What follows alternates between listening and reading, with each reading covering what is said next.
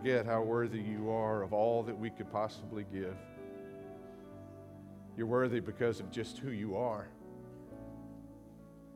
Add to that what you've done. What you've done for each of us, what you've done for every person who would receive it in this world. Thank you, Lord God, for your goodness, for your pursuit of us to be your people, to become your children to reflect your light in this world. Lord Jesus, thank you. You're worthy of all praise. And all God's people said, Amen. Amen. Amen.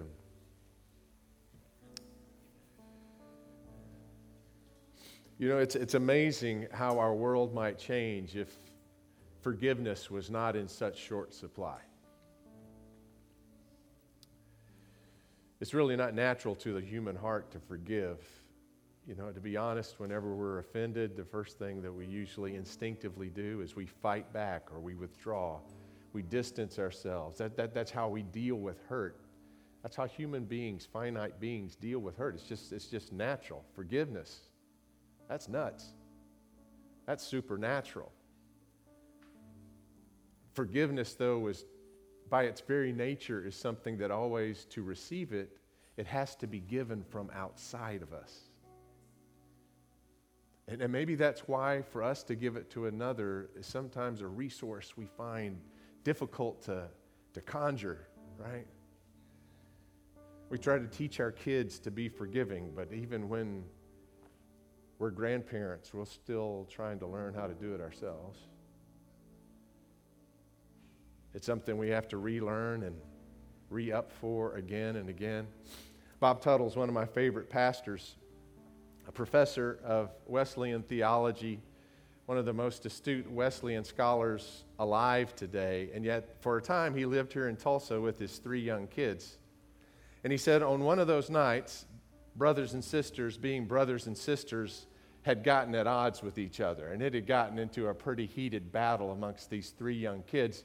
And he, of course, told them to forgive one another. He didn't know how far it really went, didn't think it really became a from the heart issue, but they were ready to go to bed. So they went up to their separate rooms, pretty much still upset with one another. Their apologies were begrudging. And once they got to their rooms, a Tulsa storm came. You know the kind I'm talking about? Squall line, winds blowing everywhere, lightning the, sh- the house was shaking. Two o'clock in the morning, he's awakened by just the ferociousness of the storm. And in his woken state, he then heard some sounds that didn't sound exactly like they were storm generated. So he, he went upstairs to check on the kids, went in the first room. His daughter wasn't in there. He, he heard the noise again and went towards the noise, calling out, Is everything okay on there? Is everything okay? And back came a little voice Yes, Daddy, we're all in the closet forgiving each other.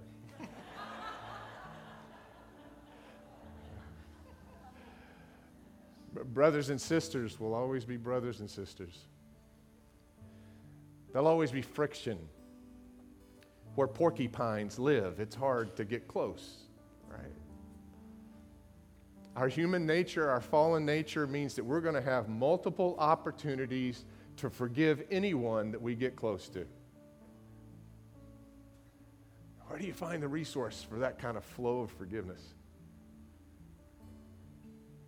You find it in the well. The well whose key was across, the well whose opening was a tombstone rolled away. And his life flowed from a fountain that will never run dry. Forgiveness for any soul that will turn to him and just ask. And if you're in touch with that well on the outside, it's amazing what can flow on the inside. And it might not be a closet where you start doling out forgiveness. It might be a marriage. It might be a, a church. It might be a small group. It might be amongst your extended family. But remember, remember where to go to find that well on the night that he gave himself up for us. Jesus took bread. And he, he broke the bread, giving thanks to the Father. And he gave it to his disciples, saying, Take and eat. This is my body, which is broken for you. Do this as often as you partake of it in remembrance of me. And likewise, after supper, Jesus took the cup. And he gave thanks to you, our Father, and he gave it to his disciples, saying, Take and drink from this, all of you, for this is the cup of the new covenant, poured out for you and for many for the forgiveness of sins. Do this as often as you drink it in remembrance of me. And so, Lord God, in remembrance of you, we pray that you pour out your Holy Spirit on these gifts of juice and bread. We pray that as your Spirit pours within us, the flow of forgiveness will come. That our begrudging heart will be changed. That having been forgiven of it all by you, Lord Jesus, we might forgive another for a bit of what might have wounded us. Come, Holy Spirit. Free the flow of forgiveness in this place, we pray. In the name of the one who taught us to pray, saying, Our Father, who art in heaven, hallowed be thy name. Thy kingdom come, thy will be done on earth as it is in heaven.